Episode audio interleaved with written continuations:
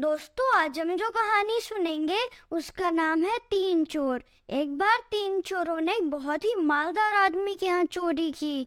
काफ़ी सारा सामान इकट्ठा करने के बाद वह अपने घर की ओर जाने लगे। उनका रास्ता एक जंगल से होकर जा रहा था। रास्ते में चोरों को बहुत तेज की भूख लगी। चोरों के दिमाग में एक विचार आया कि हम क्या करते हैं?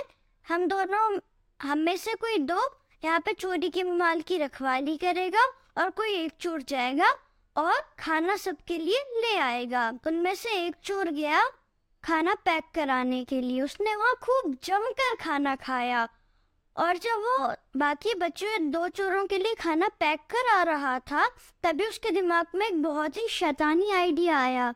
उसने सोचा, मैं क्या करता हूँ? इसमें जहर मिला दूँगा। फिर जैसे ये दो चोर खाएँगे वो मर जाएँगे। फिर जो चोरी का माल होगा, उसका मालिक मैं हूँगा। इसलिए क्या करता है वो?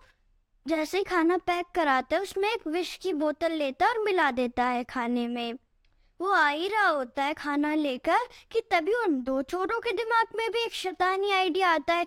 वो दो सोचते हैं, हम क्या करें?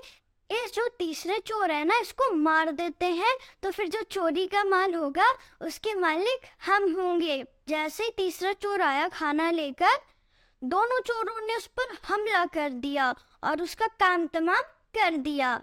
थोड़ी देर के बाद दोनों चोरों को भूख लगी। उन्होंने सोचा, चलो अब खाना खा लेते हैं।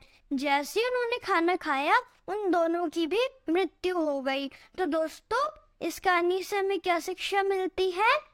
जैसा करोगे वैसा भरोगे।